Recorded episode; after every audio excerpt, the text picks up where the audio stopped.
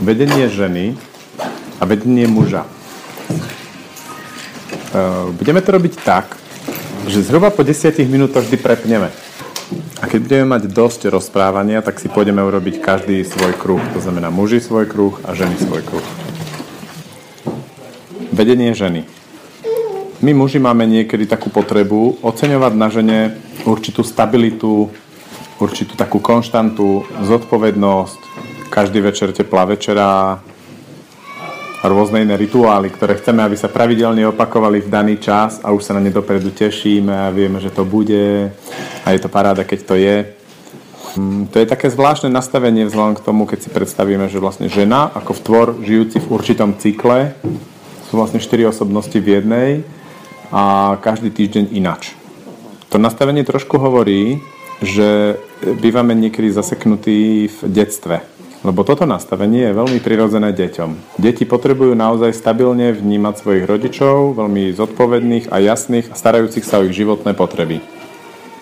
Ako náhle má toto nastavenie dospelý muž k žene, tak je úplne jasné, že od nej očakáva materinský prístup, aby si mohol dotiahnuť nejaké veci, ktoré mu ostali ešte z detstva nedotiahnuté. Keď sa muži rozprávame, tak rozlišujeme dve veci. Rozlišujeme ženy, ktoré by sme chceli pretiahnuť, milenky. A to musí byť vášnivé, divoké, každú chvíľu ináč, proste to nás vzrušie, dobíjať tú džunglu a hľadať to a tak ďalej.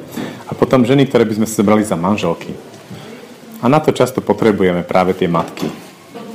Nešťastie toho obrazuje v tom, že keď e, tá matka v tom manželstve splní tú svoju úlohu a ten muž dozreje, tak už by tú milenku chcel za ženu vlastne tak permanentne. Tým pádom mu neostáva nič len tú ženu zmeniť. Našťastie, vy ženy, tie matky robíte veľmi neradi, takže ten proces ide hodne pomaly, lebo to, čo takému dospievajúcemu mužovi treba umožniť, je celkom v rozpore so všetkým, čo očakávate zase vy. Takže to trvá dlhší čas. Hej. Na alebo na nešťastie. Je to taký veľký ako paradox, čo my vlastne chceme od žien, alebo žena, keď by som ako charakterizoval z pohľadu muža, ako funguje žena a čo je pre mňa zaujímavé na žene, no práve tá džungľa. Že ja sa stretnem so ženou a netuším, či ma zase prekvapí. A to je vzrušujúce. A ona príde s niečím šokujúcim, niečím, čo ma naštve, alebo niečím, čo ma poteší a mňa to prekvapí a zaujme. A dnes bude večera a zajtra večera nie je. A nejak si s tým vždy poradím. Takže ako to urobiť, keď ako muž, obzvlášť nastavení toho, z toho detstva, mám tú ženu viesť, aby ona mohla vzlietnúť a mohla v obraze ako vták si niekde zaletieť a potom ju zase zavolať domov. Lebo ženy sú také, že ich treba volať domov. Muži sa domov vrátia sami, aj keď ich tam nechcete, už sa vracajú stále. Ale ženy nie. Vedenie ženy je doslova do písmena veľmi intimný proces. A všetko, čo je intimné, nemá návod. Môžeme si to naozaj predstaviť ako treba zmilovanie medzi dvoma ľuďmi. Ako náhle jeden ide podľa nejakej schémy alebo podľa návodu, tak ten druhý to okamžite vidí a pozerá na to a už prevracia oči. Tak je to aj s vedením. Ako náhle ide ten muž podľa nejakého návodu, napríklad otec to robil takto a takto to robí aj so svojou ženou, tak tá žena to hneď cíti. A potrebuje sa rozhodnúť, že ostanem s týmto mužom alebo nie. Keď sa rozhodne, že áno, tak potom ide do toho vzťahu a určitým spôsobom tak ako obmedzí to tie svoje požiadavky a očakávania, tu svoj vzlet a to, čo by chcela. Keď sa rozhodne, že nie, tak skúsi iného muža. Väčšinou to nevydrží. No, čo je na tom príjemné je, že ženy sa vedia obmedziť len do určitej miery že treba vedia byť ako vtáci a vedia zo seba urobiť sliepky. Hm? O, trošku tie krídla sú také slabšie, oni trošku naberú ako na hmotnosti, držia, držia sa viac pri zemi, ale aj sliepka občas potrebuje preletieť cez plod a urobiť niečo, kotkodákať, hej? A podobne. Každopádne sliepka nikdy nebude spievať ako slávik a nebude ani lietať ako sokol. Myslím ale, že tá doba, kedy tý, tá stabilita tej matky bola taká ako veľmi dôležitá, pomaly odchádza. Že ako sa prebudza mužstvo na jednej strane v mužoch, tak sa prebudza aj ženstvo v ženách. A tým pádom môžeme v, tých, v tej džungli toho, čo to vzniká, vlastne nachádzať isté potešenie a isté vzrušenie. To znamená, že ja prídem domov, neviem, čo ma tam čaká, každý deň niečo iné s tou istou ženou a nejak si s tým poradím. A niekedy tak, niekedy inak, niekedy sa to podarí, niekedy sa to nepodarí. A takto nejak by sa mohol vytvárať živý vzťah. A teraz. Ženy majú podobné nastavenie ako deti v tom, že potrebujú istý druh vedenia. Úplne jasný. A ten má byť založený hlavne na, dve, na dvoch veciach. Uh, vymedzenie hraníc a ochrana tých hraníc v rodine, to znamená toho priestoru, kde sa majú pohybovať. To sa týka peňazí a tak ďalej a tak ďalej. A tam nie je teraz dôležité, aby ten muž nejak pravidelne nosil domov nejakú sumu, ale aby bol naladený, že akákoľvek suma to bude, tak to spolu nejakým spôsobom zvládnu. A druhá vec, tá je veľmi zaujímavá, a žena inštinktívne cíti nebezpečenstvo vyplývajúce z tej jej nestability. A preto potrebuje, aby muž mal odhodlanie popasovať sa s každou jej tvárou, s každou jej náladou a s každou jej situáciou, do ktorej tá žena, ktorou tá žena tú, tú rodinu do nej uvedie. A keď muž toto naladenie má, tak je veľmi sexy. On nemusí to vedieť. Musí mať naladenie sa s tým stretnúť. To je dôležité. Že my nemusíme mať tie schopnosti, ale musíme mať odhodlanie sa to naučiť, odhodlanie to s touto ženou robiť, s touto konkrétnou, ktorá tu predo mnou stojí. A keď to je, tak vtedy ona môže prestať sliepkovatieť a môže jej začať rásť krídla a môže niekde skúšať najprv trošku odletieť, zavoláme, viac, zase zavoláme. No a potom, to je také dobrodružné, keď žena z tej sliepky vlastne vzlieta, tak ona potrebuje ešte aj v tomto také vedenie, potrebuje inšpiráciu, potrebuje, aby ten muž e, navrhoval rôzne veci, v ktorých ona odskúša seba samú a zistí, ako ona sama v tých situáciách funguje. To znamená, ako sa v každej takej situácii cíti, čo, čo sa jej páči, čo sa jej nepáči. A za odmenu dokáže dať mužovi niečo, čo zase muž nevie spraviť sám, a to je inšpiráciu.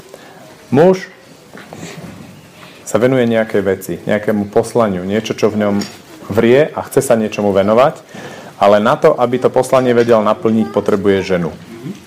Potrebuje spojenie so ženou. Samozrejme najvýraznejšie cez milovanie.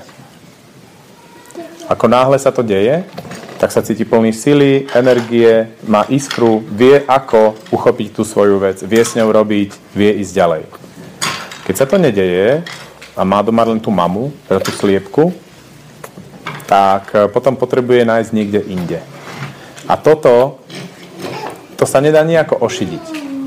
Keď mám už doma sliepku, stabilnú a konštantnú, tak poživotné poslanie si musí ísť k nejakej milenke.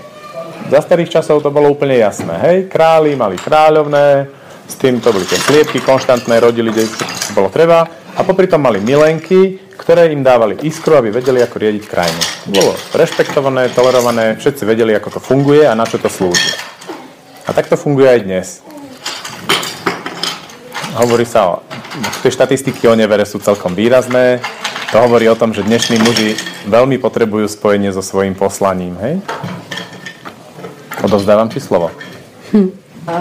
Je pre mňa zaujímavé, že téma vedenie muža ako taká lebo uh, zažila som partnera, kde som mala pocit, že to vedenie bolo neustále len na.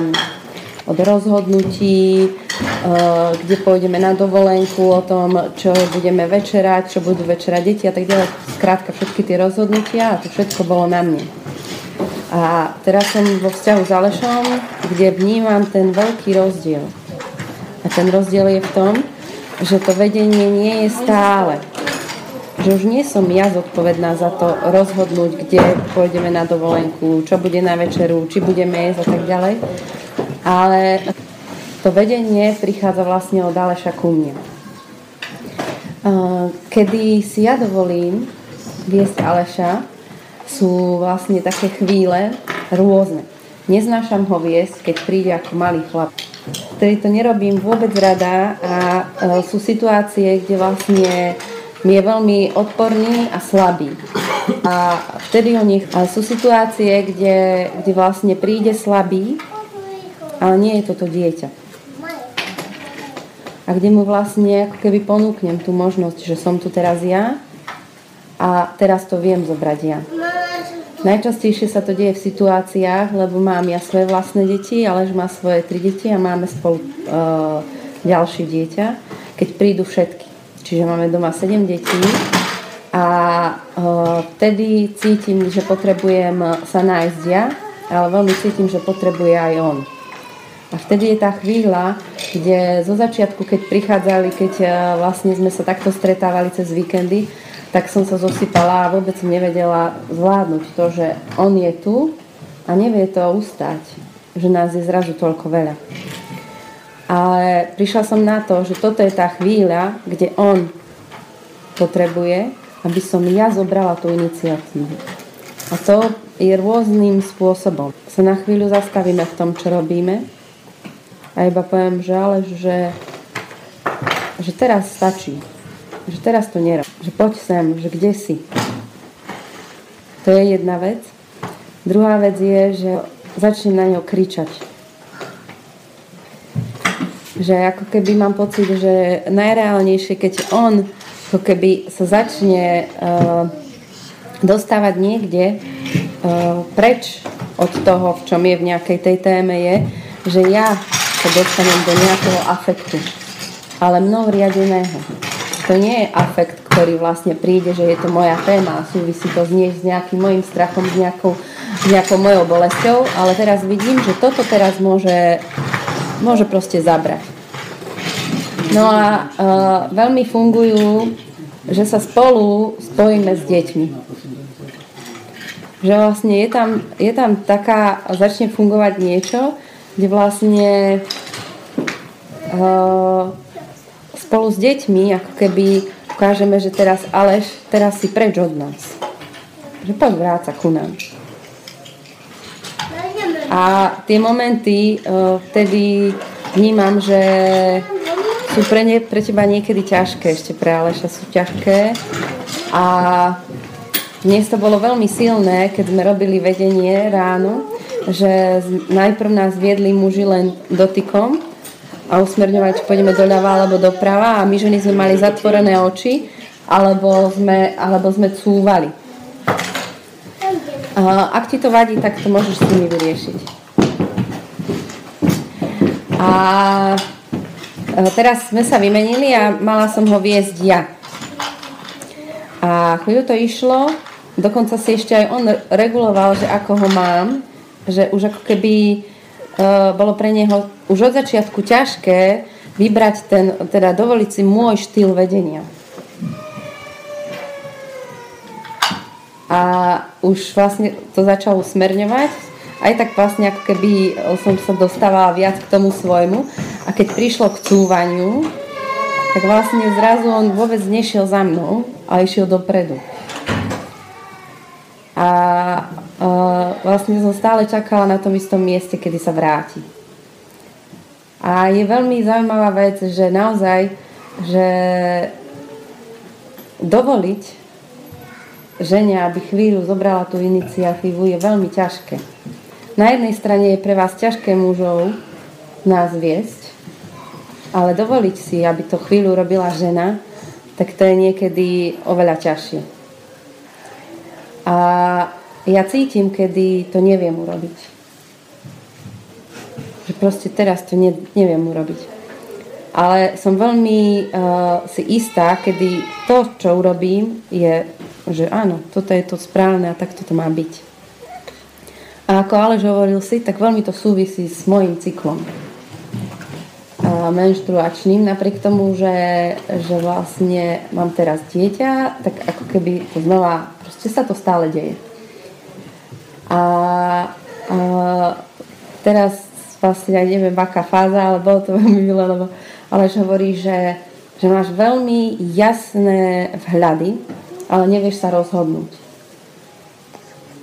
A vtedy viem, že viem mu iba ukázať, že kde je, ale neviem ja urobiť tie rozhodnutia. Ale je situácia, kde vlastne to je úplne ľahké a vtedy uh, vlastne zareaguje Alež na to, že počuje to. A je pre mňa veľmi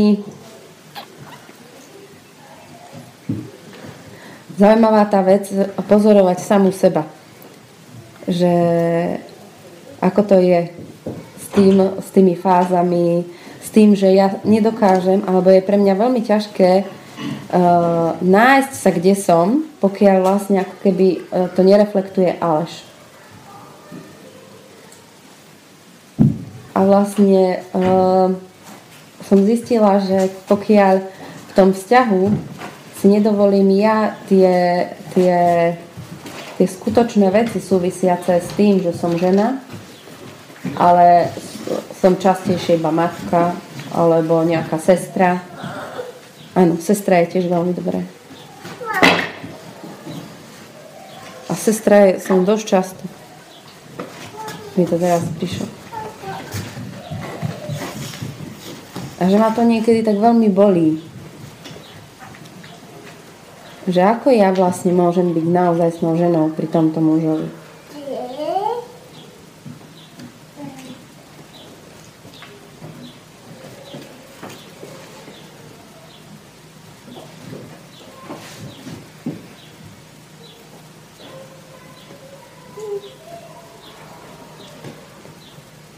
A zažila som vlastne svojich rodičov, kde ten vzťah vyzeral veľmi pekne.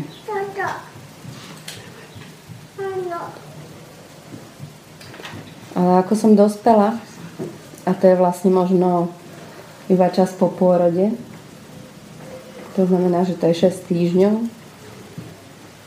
som si uvedomila, že, ten, že oni nežijú v živote muž a žena.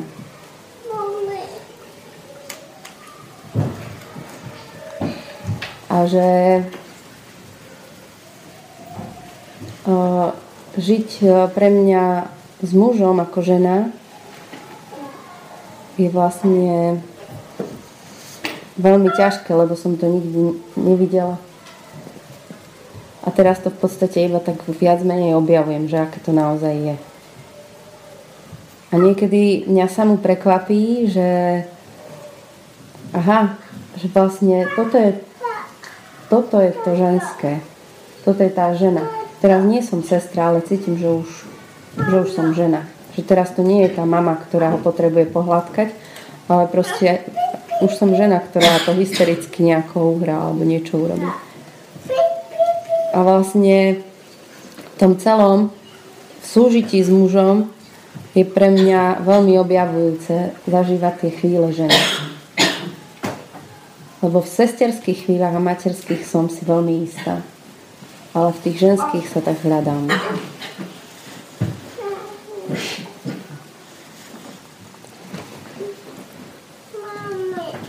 Pre nás mužov je veľmi lákavé, pre mňa osobne mimoriadne, uh, mať v žene tú matku. Ona sa o mňa postará, keď prídem nejaký bôľný z práce alebo z čokoľvek a sa jej vysťažujem a tak. Alebo mať v nej sestru, to znamená, že si spolu zahráme nejakú hru, alebo ideme spolu behať, alebo na ryby. Tam chodíme často. Veď povedz, že si na, zoberieš tablet do záhľadu. Na rybách som si uvedomil. to sú tvoje ryby, nie? Tablet, eh, hej, tablet áno. Ale uvedomil som si vlastne, že ona, u mňa to nefunguje tak ako u mňa. Keď potrebujem vypnúť alebo zažiť niečo riadne, tak mám chuť tam zobrať tú svoju sestru a zažiť to s ňou. Ale to nefungovalo, hej, zobral som ju na divokú vodu alebo všelikde a videl som len to zdesenie v očiach. Až po tých vlnách. Ale to zase vás ako také situácie, kde sa môžem učiť viesť. A tým som si uvedomil, že to nie je ono. Že, že žena, muž, e, teda situácia muž a žena je inde, ako je situácia brat a sestra, alebo matka, syn, Alebo ešte nespomenutá situácia, otec, dcéra. Ja ako otec, ona ako dcéra. A teraz e, myslím si, že v dobrom manželstve sú situácie, alebo všetky možné kombinácie toho, čo som teraz vymenoval. Že je dôležité pre muža občas sa zosypať a vrátiť do detstva a potom zažiť veľmi starostlivú matku. Tá starostlivosť môže byť aj taká, že sa ani nedotkne, ale proste mi to dovolí. Hej? a ja sa stretnem s tým mojou strachou, s, tým, s tou mojou obajou, obavou, alebo ako pubertiak niečo rozbijem, niečo zničím. A potom sa vrátim zase do svojho statusu muža. Je veľmi dôležité byť občas brat, lebo ten muž a žena je aj pre mňa veľmi málo známa krajina. Často, keď sa vrátim do starších vzťahov, ktoré som mal, tak som si uvedomil, že vlastne ten celý vzťah bol prevažne na niektorej z týchto báz. Vieš, otec, mama, otec, dcera, alebo brat, sestra.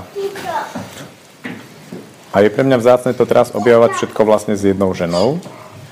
A do toho mať nastavené zrkadlo, ktoré ukazuje sexualita, ako sme na tom s intimitou. Lebo sexualita sa veľmi nedá ťahať dlhodobo napríklad na brat, sestra, alebo matka, syn, tam to nefunguje. Tam nefunguje to iskrenie, to okamžite vyhasína. Ako náhle ideme do šedej, tak ja viem, že dlhodobo sa držíme v nejakom z tých statusov a potrebujeme to zmeniť.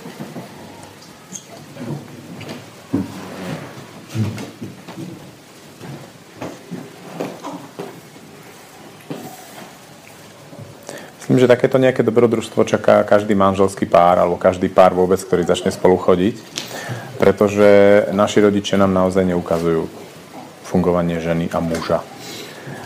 Ukazujú nám nejakú predstavu o tom, ale realita je často iná. A vidno to na tom, mm, že muži často nie sú vo svojom poslaní, nerobia to, čo majú a ženy často nie sú schopné ich podporovať a ešte častejšie to vidno na tom, ako je ten sex biedný. To intimita vyhasne, to je pre mladých a po 40 už sa tomu nejak veľmi nevenujú. To je toto otvorená otázka. Ako vlastne viesť ženu? Moja dobrá skúsenosť je, že nekompromisne. Nekompromisne znamená, že keď sa rozhodnem niečo urobiť a vychádza to z takého dobrého nacítenia si situácie a nie z nejakého strachu alebo obavy, tak potom ísť za tým. A často to býva tak, že žena spolu s deťmi potrebuje vyskúšať tú moju víziu, tú moju ideu. To znamená, urobí takých pár krokov ako keby proti, ale potom to ustúpi a potom zrazu ideme všetci spolu niekam. Ďalší môj veľmi dôležitý postreh je, že nemá veľmi zmysel pýtať sa ženy, ako sa má. Má obrovský zmysel to zistiť až je priamo nevyhnutné od toho odvíjať všetky ostatné kroky. Jednoducho tak, že sa na ňu pozerám. A po chvíli mi je jasné, ako sa má. A keď mi občas uh, som unavený z práce alebo mám zlú fázu jej cyklu, lebo to sa deje vo vášňovom vzťahu, že muž sa tiež dostáva do cyklu, tak potom mi to ujde a začnem sa jej pýtať, že ako sa máš, hej? Ona na mňa pozrie s takým pohľadom, akože, to je jasné, nie sa pozri. Si to zistí. Si to vygoogli. No, no, no, moja žena našťastie nie je veľmi na slova. A ďalšia vec, ktorá je veľmi ako silná, e, nemá zmysel v tom vzťahu riešiť slovička prosím, prepáč a ďakujem a podobne. Pretože to je tiež úplne jasné.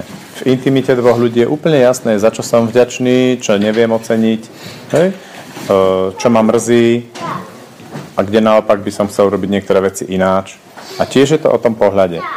Totiž čo sa stane v okamihu, ako tieto slova začneme používať, je, že e, sú to slova, ktoré nás naučili používať veľmi nerozumne a bezhlavo. Hej? Ublížiš niekomu, povedz prepáč. Ale veľa častokrát, keď niekomu ublížime, nám to urobí dobre. Nie, že nás to nemrzí, ale nám to ešte robí dobre. To vnútri tak celkom ako jasne vnímame. A niekedy, keď ja ublížim mojej žene, tak mi to tiež robí dobre. A potom je veľmi zničujúce pre ten vzťah v takomto nastavení povedať, že neprepáč, lebo ona vidí, že ja klamem. Že to nie je pravdivé, že to nie je úprimné. A prepáč má ešte takú špecifickú kvalitu, že keď ho použijem, tak ma vypne. Boli sme programovaní na používanie týchto slov. A všetko, na čo sme boli programovaní, funguje tak, že keď vojdem do toho programu, tak vypnem. Cvak. A nevidím tú ženu. To znamená, ja hovorím prepáč, ale nehovorím to jej, hovorím to niekomu z minulosti, kto ma nútil to hovoriť. A to je veľmi špeciálna vec, lebo to odpája od intimity. V konflikte medzi nami je veľká intimita. Môže tam dôjsť k veľkému stretnutiu a na záver môže byť veľmi príjemné posilnenie toho vzťahu. Ako náhle začneme robiť veci z nejakého zo zdvorilosti, tak tým skončila intimita. A to je na tom nešťastné. No a úplne hardcore je, keď som zistil, ako nešťastne funguje slovičko ľúbim ťa. Sa pozriem na ženu a poviem jej ľúbim ťa, tak ona sa tak jemne vydesí.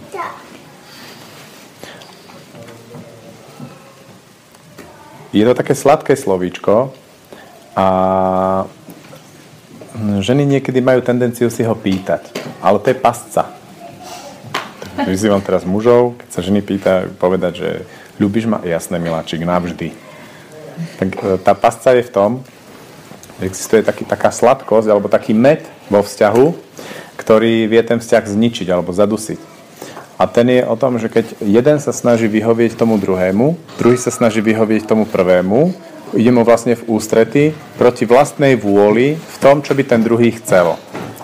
Ešte veľmi nešťastne to máme zaškatulkované, že práve takto vyzerá láska. Že ja sa obetujem to, čo chcem a vyhoviem tomu druhému. Že to je vlastne láska. Ale ja som si všimol, že keď to robí žena mužovi, vyhasí na a keď to robí muž žene, tak úplne, ako to je úplne, že totál zhas. A vyhasnutú ženu, vyhasnutá žena prestáva byť sexy a vyhasnutý muž pre ženu tiež prestáva byť sexy. Takže teraz, ako to urobiť, obzvlášť v situáciách, že každý chce niečo iné, je veľmi, veľmi dobrá otázka. Ako to urobiť? Aby ani jeden nevyhasol, a na druhej strane bolo vyhovené tým obidvom v tom vzťahu. Každopádne vrátim sa k tomu slovičko ľúbim ťa, alebo, alebo čo ku mne cítiš, alebo podobne. To je z detského sveta lebo deti sa učia robiť slovné pasce na dospelých. Oni robia také experimenty so slovičkami, ktoré, ktorými si pritahujú pozornosť tých druhých, tých rodičov hlavne. Alebo nejakých iných dospelých, ktorí sú v okolí.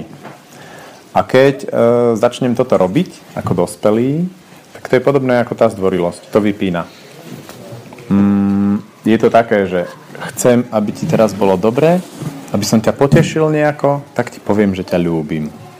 Ale nejako to nesúvisí s touto prítomnou chvíľou. A je to, že vlastne ja riešim niečo vo svojom vnútri. Nejakú ťažkosť, nejaký vnútorný konflikt. Je to podobné ako kritizovať ženu alebo kohokoľvek bez toho, aby som bol na to vyzvaný. Keď začnem len tak teraz hovoriť, akúkoľvek kritiku, to je vlastne, že otváram niečo vo svojom vnútri. A teraz si všimnite tú logiku. Na jednej strane chcem ju potešiť, som na to nabudený, ona čaká, čo zo mňa vyjde a ja začnem otvárať svoj vlastný konflikt. To je veľmi nešťastná situácia, z ktorej ten druhý je popráve zmetený. Hej? Príde žena za chlapom, on pozerá televízor, ide, pozbudzuje, hej, hokej. S Maďarmi hráme práve. A ona mu povie, miláčik, povedz mi, že ma ľúbiš. Hej? To je úplne ako vidno na takomto príklade, že to je jej svet a ona ho chce do toho jej do sveta ako nejako vytiahnuť z toho jeho sveta a potiahnuť napriek tomu, že hej? naopak. Takže mne sa dobre darí viesť aj v pracovnom styku ženy bez zdvorilosti a bez vyjadrovania mojich pocitov k ním tak, že jednoducho sa spolieham na to, že si to nacítime. A keď ten druhý prejavuje nevôľu, tá druhá, tá žena alebo tí ostatní s tým, že ako to je, že tam chyba nejaká zdvorilosť alebo nejaká slušnosť alebo nejaké vyjadrenie, že ako to vlastne spolu máme, tak v tej chvíli spozorniem, lebo cítim, že vlastne chce ten druhý, to mi robia aj kolegovia niekedy, aj kolegyne, odo mňa trošku otca. A to je veľmi dôležitý moment, ktorý keď nám ujde, tak potom je zle. Lebo v tom momente sa potrebujem rozhodnúť. Budem teraz tvoj otec alebo nie. A vtedy príde ten, keď sa rozhodnem, že áno, tak vtedy viem urobiť veľmi pekného otca. Či žene, či kolegovi alebo kolegyni. A ten otec najlepšie bez slov. To, čo treba. To je fajn. Alebo sa rozhodnem, že nie. A vtedy môžem urobiť jemne pekne protivec. Sa spýta, že ľúbiš ma? A čo to zaujíma? Hej? Čo chceš vedieť? No či ma ľúbiš? A čo vidíš v mojej tvári? Ale ja to chcem počuť.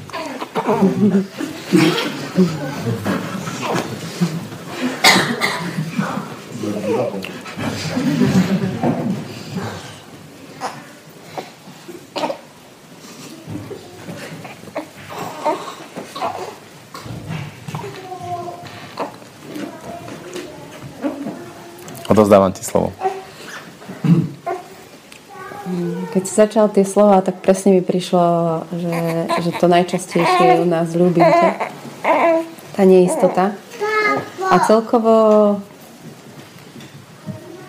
uh, pýtať sa niečo mužov, alebo pýtať sa ťa niečo a vlastne čakať tú odpoveď, mi prišlo, že je už veľmi ako zbytočné. A pre mňa vlastne, e, keď sa to spýtam, tak e, sama si, aha, že čo vlastne chcem? Chcem potvrdiť niečo, čo si myslím, alebo proste potrebujem niečo iba počuť a je mi nejako zlé, alebo že vlastne čo to robím. A moja najčastejšia otázka Galešovi nesúvisí s tým, či ma ľúbi, ale s tým, či už preťahol nejakú inú. A ako keby stále častejšie prichádzam na to, že, že vlastne uh, tá otázka vyvoláva niečo, takú nevôľu aj v mne samej a úplne vidím, že na Alešovi tiež. A on mi ľahko môže povedať, že nie. A uh, celkovo téma uh, s otázkami a so žiarlivosťou mojou je u mňa veľmi silná. Že cítim to, že pre Aleša vlastne je veľmi... My sme začali náš vzťah tak, že ja som bola jeho milenka. A teraz prichádza, prišiel taká vec, že teraz už sme partneri, čiže už som sa stala akoby tou ženou. A že teraz ako si dovoliť, aby vlastne som mohla v tom vzťahu neustále byť v tej pozícii milenky lebo to bolo veľmi lákavé. Bolo to veľmi iskrivé, milovanie bolo také ako v podstate uh, nikdy. A že teraz ako to vniesť do toho uh, života, keď už je to bežný život. Že už sa staráme aj o tie financie, že už sa staráme o to, čo budeme jesť, kde pôjdeme na dovolenku, že už sú, tu, už sú to tie manželské veci. A ako ten vzťah, kde sme sa občas videli, a bolo to nesmierne aj skrivé, kde sme vlastne nemuseli riešiť jeden druhého, lebo to riešili tí druhí partnery. A ako to vlastne vniesť do toho stáleho vzťahu. To je taká moja veľmi pracovná otázka. Že ako byť s tým mužom v tom nesmiernom naplnení a v tom iskrivom, žiadostivom, ale nie len ja pre neho, ale aj on pre mňa. Že ja úplne niekedy cítim, že, že, že, že čo to je, že sa mi tak víri v hlave kolotoč. Že aha, že teraz sa na neho pozerám a to už nie je ten muž, ktorý prišiel za mnou vlastne uh, si ma tak vedel nosiť na rukách a vedel vlastne ako keby vycítiť presne tie momenty, že áno, toto je teraz to, čo teraz potrebujem, toto teraz chcem, ale že teraz už sedí za tým počítačom. Že kto tu je? A zároveň ja potom cítim, že ja chladnem, ako on sedí dlho za tým počítačom. Dlho sa hrá na tablete. A teraz, keď on príde a chce vojsť do tej intimity so mnou, ktorú zažívali sme ako milenci, je to pre mňa veľmi ťažké. Je veľmi ťažké mu dovoliť, teda mne si dovoliť ho pustiť dnu.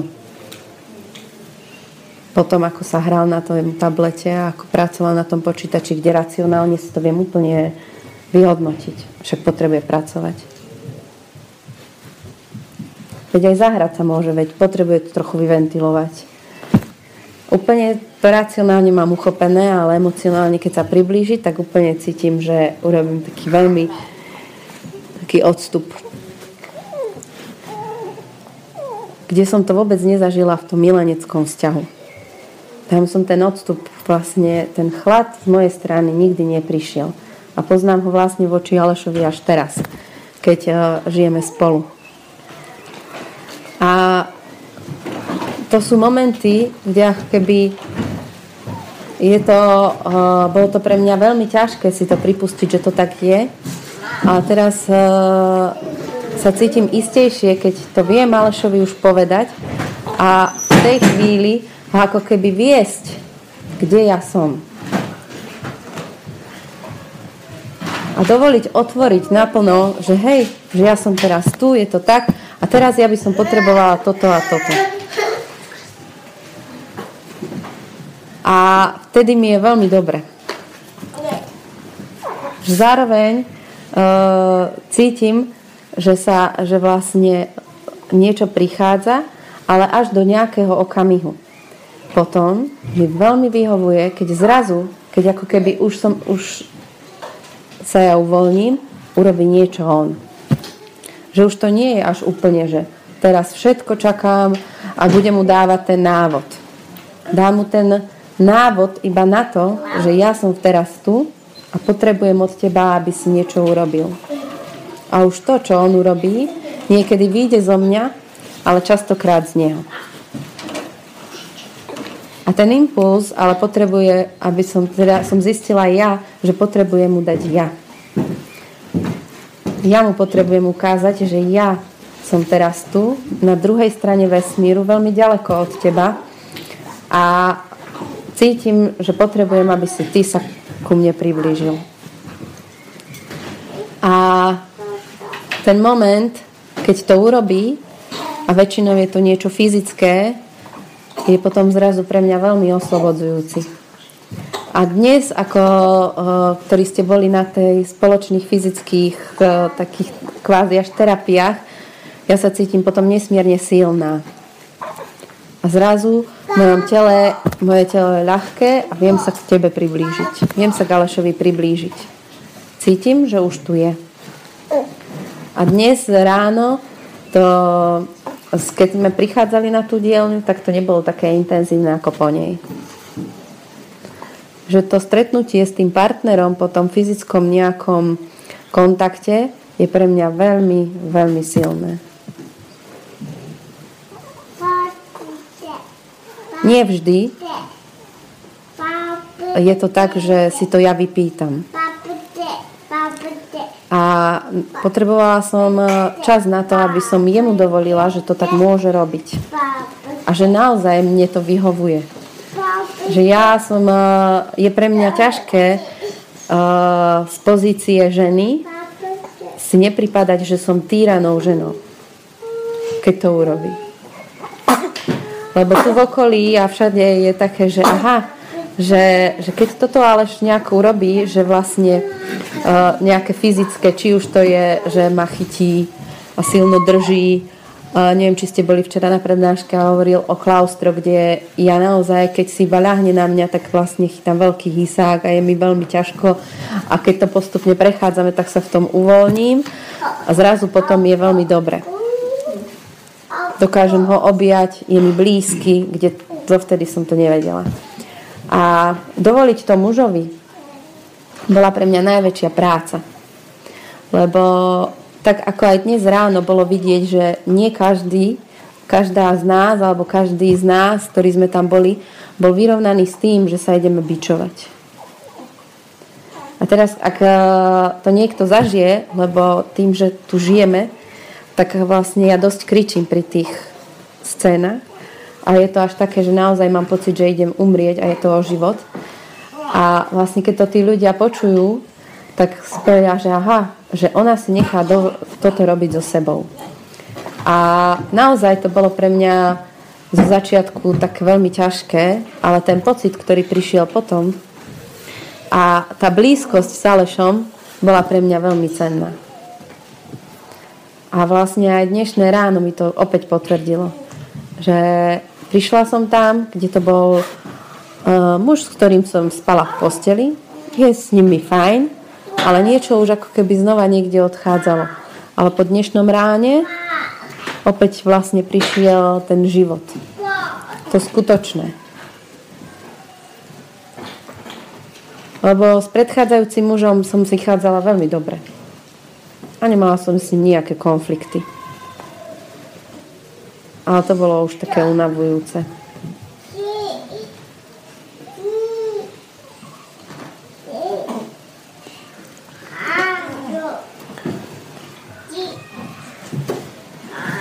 som si všimol, že my muži máme absolútne vynikajúce inštinkty na to, ako sa správať v nebezpečenstve. A úplne najviac to vidno v situáciách, keď potrebujeme napríklad pri bare zbaliť cudzú ženu. Vtedy úplne sa napojíme na všetko, na čo sa dá. Úplne roztiahneme všetky senzory, ktoré v tom zvyšok života už nepoužívame. A úplne presne urobíme to, čo tá žena potrebuje na to, aby sme ju dostali. Úplne, že dokonale to urobíme. A to trošku ilustruje tie naše schopnosti. Teraz pri vedení ženy doma potrebujeme iba nájsť ten mechanizmus, ako to urobiť aj v tej akože všednej situácii. Že vidím, že moja žena je mimo, je niekde v šedej, je trošku ďalej odo mňa a potrebujem sa k nej priblížiť. A ja ju vlastne potrebujem na novo zbaliť. Potrebujem znovu roztiahnuť všetky tie senzory, a prísť na to, čo v tejto konkrétnej chvíli urobiť, aby som preklenul tú priepasť. Ja viem, že ona to nevie. Ale viem, že očakáva odo mňa, že ja to budem vedieť a nejako to urobím. Toto je nastavenie. A či sa mi to páči alebo nie, tak oni, tie ženy, to takto majú. Urob s tým niečo ty si tu na to, aby si s tým urobil niečo, že náš vzťah sa vzdialuje. A potom veľmi ocení akúkoľvek improvizáciu. Obzvlášť improvizáciu. Ak to skúšame po starom a hlavne slovami, tak to, už, to, to sa dá trošku vidieť v tých očiach tej ženy, že či to niekam speje alebo nie. A keď to nikde nespeje, tak potom je celkom príjemné sa zrútiť. To väčšinou je No, zaberie, zaberie to k tej matke, hej. Ako v tomto sú ženy dosť nemilosrdné. A oni inštinktívne to vnímajú úplne jasne. Toto je rodina, tu sú deti a nás musí chrániť nejaký schopný, napojený muž, ktorý sa vie pohybovať v džungli. To znamená, ktorý vie, ako to tu funguje. A má zmysly a vie si poradiť s problémom. To, že náš vzťah sa vzdialuje, je malý problém v porovnaní s tým, aké všetky nebezpečenstvá hrozia našim deťom a mne.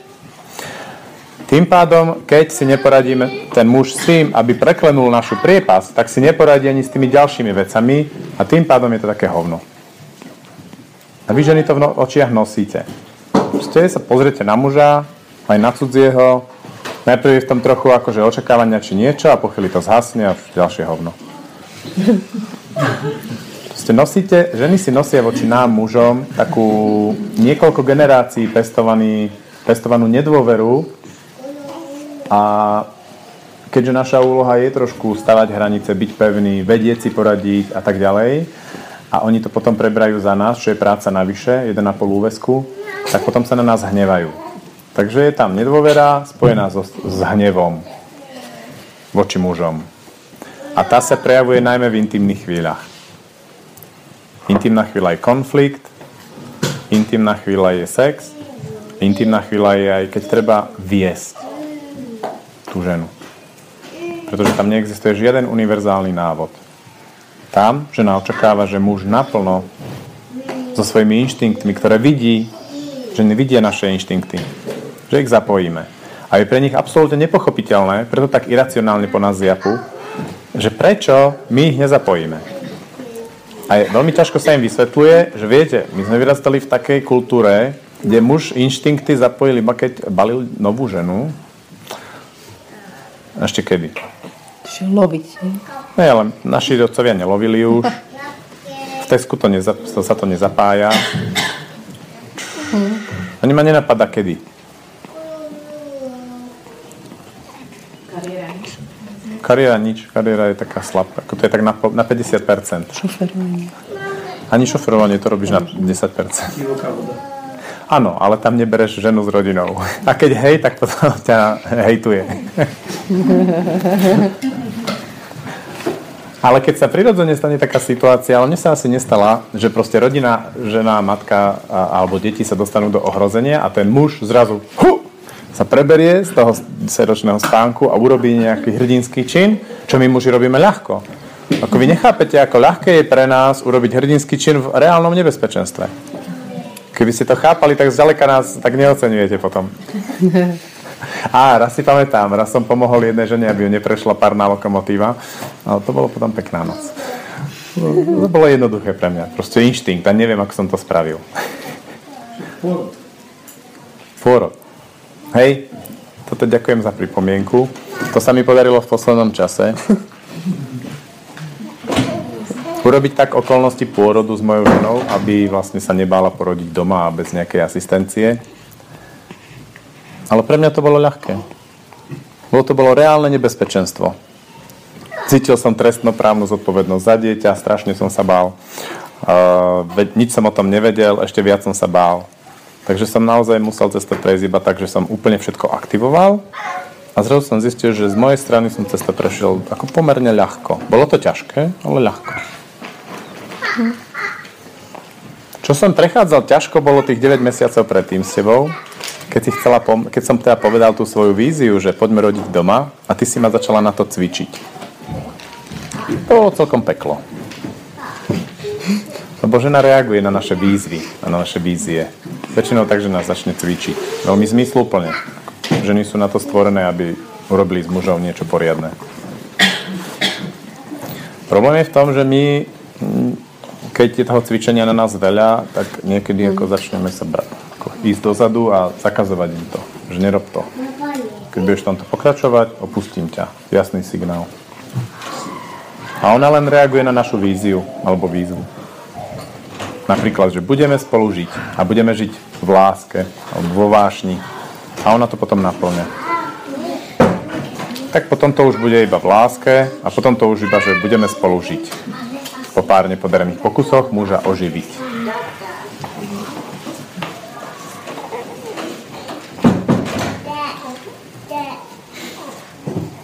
A teraz som si uvedomil, že prehováram viac k ženám. Mňa by práve zaujímala tvoja verzia, teda či pre teba to bolo takisto pôrod, lebo tu tak tiež také padlo, že také gesto to bolo zvláštne, keď, keď Aleš spomenul, že pôrod a že, že neviem, čo presne konkrétne si povedal, len Tereska tak mm, zatvárila si sa. Čítali sme článok o, o vašom pôrodu. zajtra. Hej. Porod bude zajtra. Ale Aha, tak potom nie. uh, celkovo je pre mňa vlastne sa asi iba vrátim k tomu, že ten pôrod mohol pre mňa prísť kvôli tomu, že ja som cítila, že on mi dal tú dôveru. A, a keď e, mne veľmi e, pomáha alebo ma robí istejšou to, keď, e, že ja o veľa veciach o tom, čo ja zvládnem, ani neviem. A keď ako keby pocítim to, že on mi dá tú dôveru, že ja môžem tie veci objavovať, ja môžem tie veci robiť a tak ďalej, tak ich robím veľmi ľahko a veľmi rada. A pôrod bol jednou z nich. Že v podstate som od začiatku nejako ani nemala, že by tam mal byť ešte niekto iný okrem nás dvoch. A že ešte sa ja vrátim k tomu, keď si hovoril, že ako čo urobiť a tak ďalej, že pre mňa je napríklad takou veľmi zaujímavou vecou, že keď mi ale niekedy iba doniesie vysávač do bytu, že je tým pre mňa veľmi sexy. donesie vysavač a on sa pre mňa stáva veľmi atraktívnym mužom. A sú to pre mňa nejaké také zaujímavé veci, že, že čo ako keby tí muži urobia a čím niekedy takými veľmi malými, drobnými vecami sa stávajú atraktívnymi pre mňa.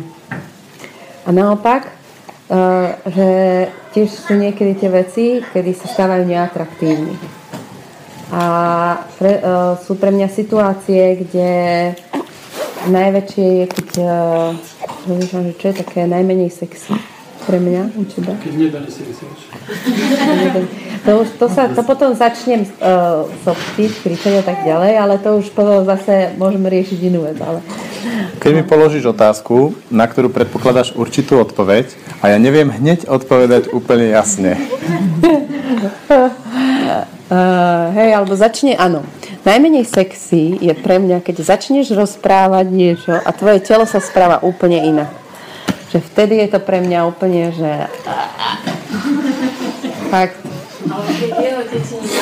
Jo, áno. To keď manipulujú deti s otcom a ja vidím, ako to robia a že naozaj... Hey, a potom vlastne príde ten moment, kde tu je, do nejakej chvíle mu to ale dovolím. Že nie je to tak, že je to celý čas, že, že, že ho hneď stopnem, ale chvíľu mu to dovolím. A potom príde až ten moment, že už stačí a poď už von z tejto role a vráca naspäť, že môžeš byť ich otec.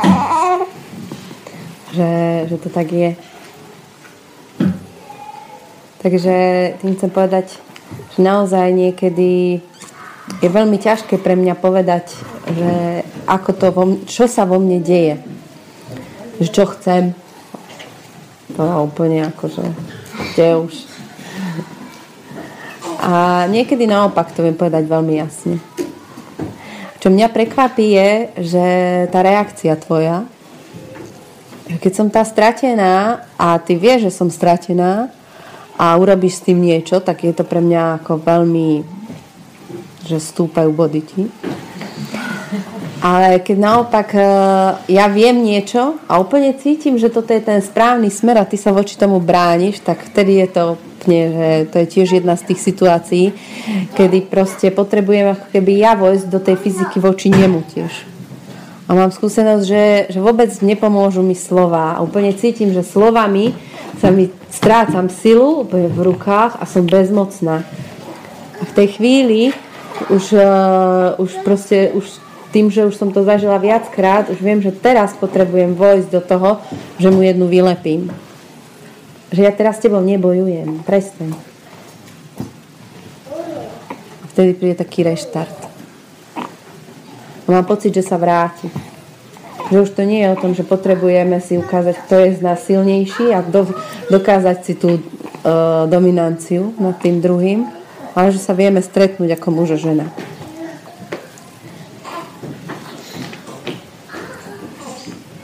A ja sa v tom cítim veľmi dobre.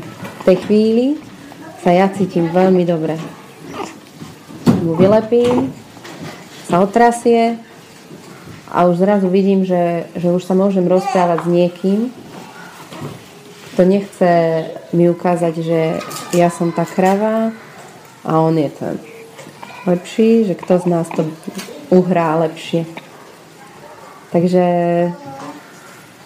vnímam to, že dovtedy, vlastne kým som nezačala s tebou žiť, to bolo pre mňa veľmi ťažké. A ešte, ešte stále sa v tom hľadám, že udrieť, uh, nadávať alebo povedať niečo, bolo pre mňa, úplne som cítila, že to neviem urobiť a tie facky boli také vážne zo začiatku.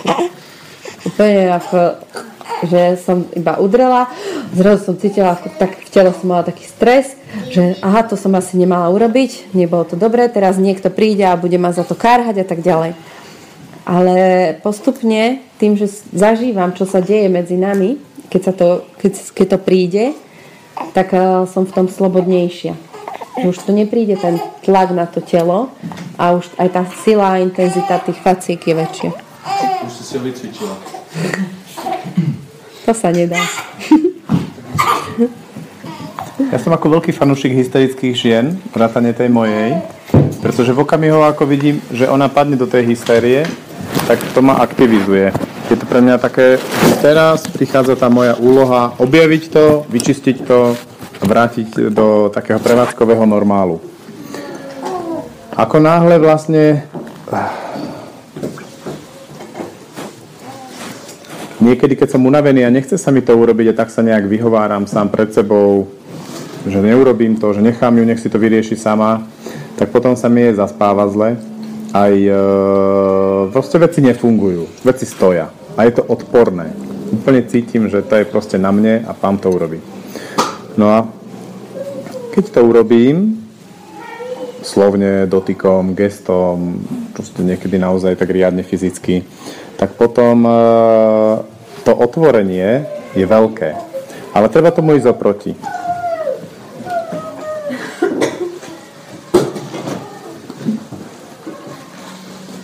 Oproti znamená, že ona, tá žena naznačuje smer, ako to urobiť. Ona v tej hystérii je vždy kus pravdy. Hej? Som sráp, niečo som neurobil a tak ďalej. A teraz to sa dá ísť úplne že oproti, že hej, a predstav si, že takýto som stále, že toto som ja. A vtedy je to veľmi ťažké pre ňu, to je tá predstava, že o 5 rokov by to bolo takto isto. A ona, keď e, žije, keď, si to, keď to urobí, keď jej to poviem, tak úplne, že idem oproti tomu, čo vlastne ona hovorí, tak sa to úplne otvorí. A ona si dovolí až vtedy sa zosypať. A ako náhle sa mi podarí už tú ženu zosypať, tak už viem, že je dobré. Najhorší je ten stav tých 10 cm nad dnom, kde sa niekedy aj deti, aj ženy vedia držať veľmi dlho. Ich treba proste tak capnúť, aby padli na to dno. A potom z toho dna im tak ako pomôcť výjsť hore. V tom sme ale niekedy veľmi slabí a veľmi málo odvážni, lebo dno býva spektakulárne. Tam sú riadne slzy, deti tam riadne vreštia, aj ženy tam teda riadne vreštia. Videl som aj kolegyne, nielen moju ženu, a je to silne spojené s tým, že ako náhle žena pri mužovi takto plače, tak je veľmi neschopný muž. A to tak je. My sme veľmi neschopní muži. Ale sa sme na tom, že ja to mám postavené tak, že všetci muži sú kokoti a on je ten najmenší kokot, preto s ním žijem.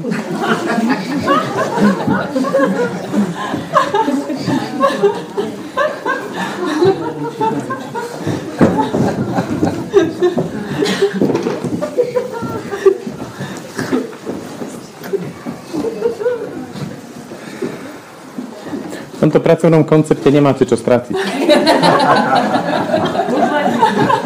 Iba z najmenšieho. A ten koncept viac menej skoro vždy sedí v konfliktoch. A keď vlastne pozorujem e, seba aj ostatné ženy, tak to máme veľmi tak nastavené voči vám mužom.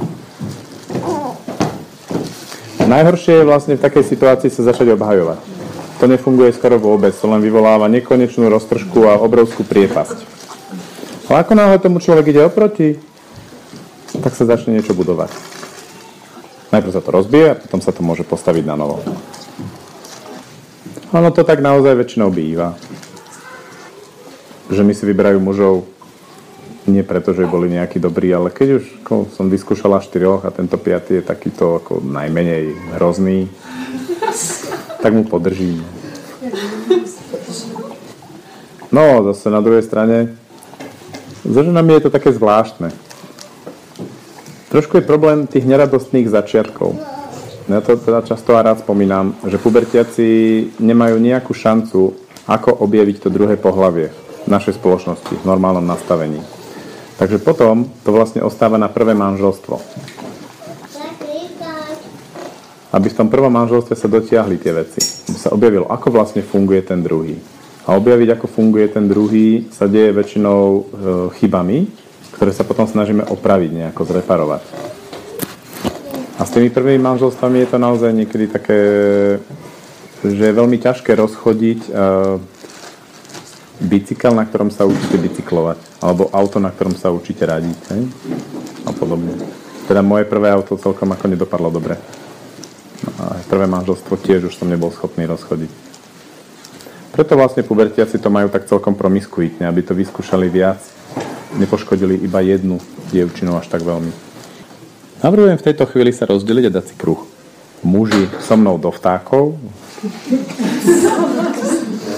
a ženy môžete ísť sem a urobiť si kruh do stoličiek.